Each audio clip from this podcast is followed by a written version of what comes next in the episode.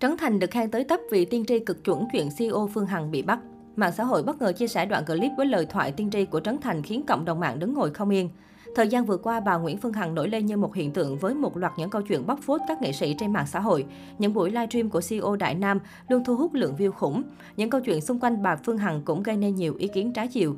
Mới đây, dân tình đã được một fan chấn động khi bà Nguyễn Phương Hằng chính thức bị khởi tố với tội danh lợi dụng quyền tự do dân chủ, xâm phạm lợi ích của nhà nước, quyền và lợi ích của cá nhân, được quy định tại Điều 331 Bộ Luật Hình sự 2015, sửa đổi bổ sung 2017.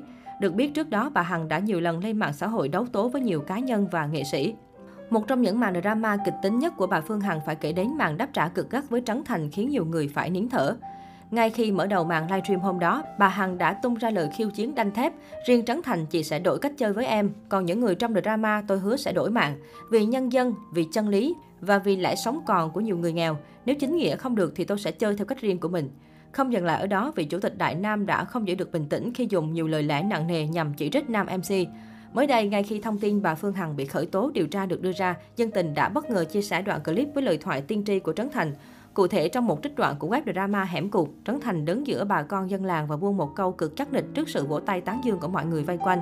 Bà phải bị bắt, xin cảm ơn. Theo đó, đây là câu thoại trong tập 2 mà Trấn Thành dành cho nhân vật Tư Lam do Lê Giang đảm nhận sau khi người phụ nữ này có hành động bất chấp trong thời gian dịch bệnh.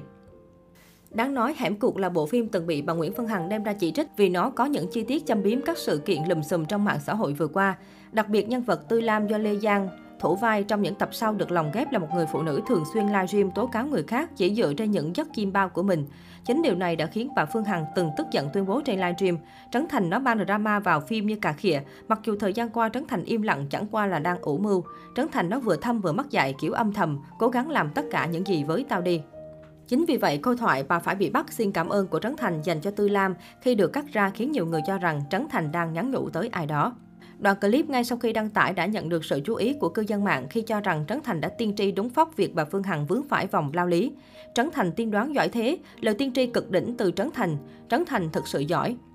Tối 24 tháng 3, lãnh đạo Viện Kiểm sát Nhân dân thành phố Hồ Chí Minh cho biết đã phê chuẩn quyết định khởi tố vụ án, khởi tố bị can và bắt tạm giam đối với bà Nguyễn Phương Hằng, sinh năm 1971, tổng giám đốc công ty cổ phần Đại Nam, trụ sở tại tỉnh Bình Dương, về tội lợi dụng các quyền tự do dân chủ xâm phạm lợi ích nhà nước, quyền lợi ích hợp pháp của tổ chức cá nhân theo Điều 331 Bộ Luật Hình sự. Bà Nguyễn Phương Hằng bị khởi tố do có hành vi vi phạm pháp luật nghiêm trọng. Theo báo Người Lao động, Công an thành phố Hồ Chí Minh cho biết bà Nguyễn Phương Hằng đã lợi dụng sức ảnh hưởng của bản thân, sử dụng chức năng của mạng xã hội trên internet, tổ chức nhiều buổi phát trực tiếp nội dung thông tin không kiểm chứng liên quan đến đời tư của người khác, trong đó sử dụng những ngôn từ mang tính chất nhục mạ, xúc phạm danh dự nhân phẩm. Quá trình điều tra, Nguyễn Phương Hằng không hợp tác coi thường pháp luật, nhiều lần tổ chức tập trung nhiều người đến nhà riêng của các cá nhân có mâu thuẫn gây mất an ninh trật tự tại địa bàn thành phố Hồ Chí Minh và các địa phương khác. Một nguồn tin cho biết thời gian qua, cơ quan chức năng đã âm thầm điều tra, củng cố chứng cứ đầy đủ vững chắc. Việc bà Nguyễn Phương Hằng gây náo loạn trên mạng đã bị các đối tượng chống đối ở nước ngoài lợi dụng. Trong quá trình xác minh, Cơ quan điều tra Công an thành phố Hồ Chí Minh đã làm việc liên tục 5 tháng hệ thống hóa những vi phạm của bà Hằng và đây là thời điểm chín mùi để thực thi pháp luật.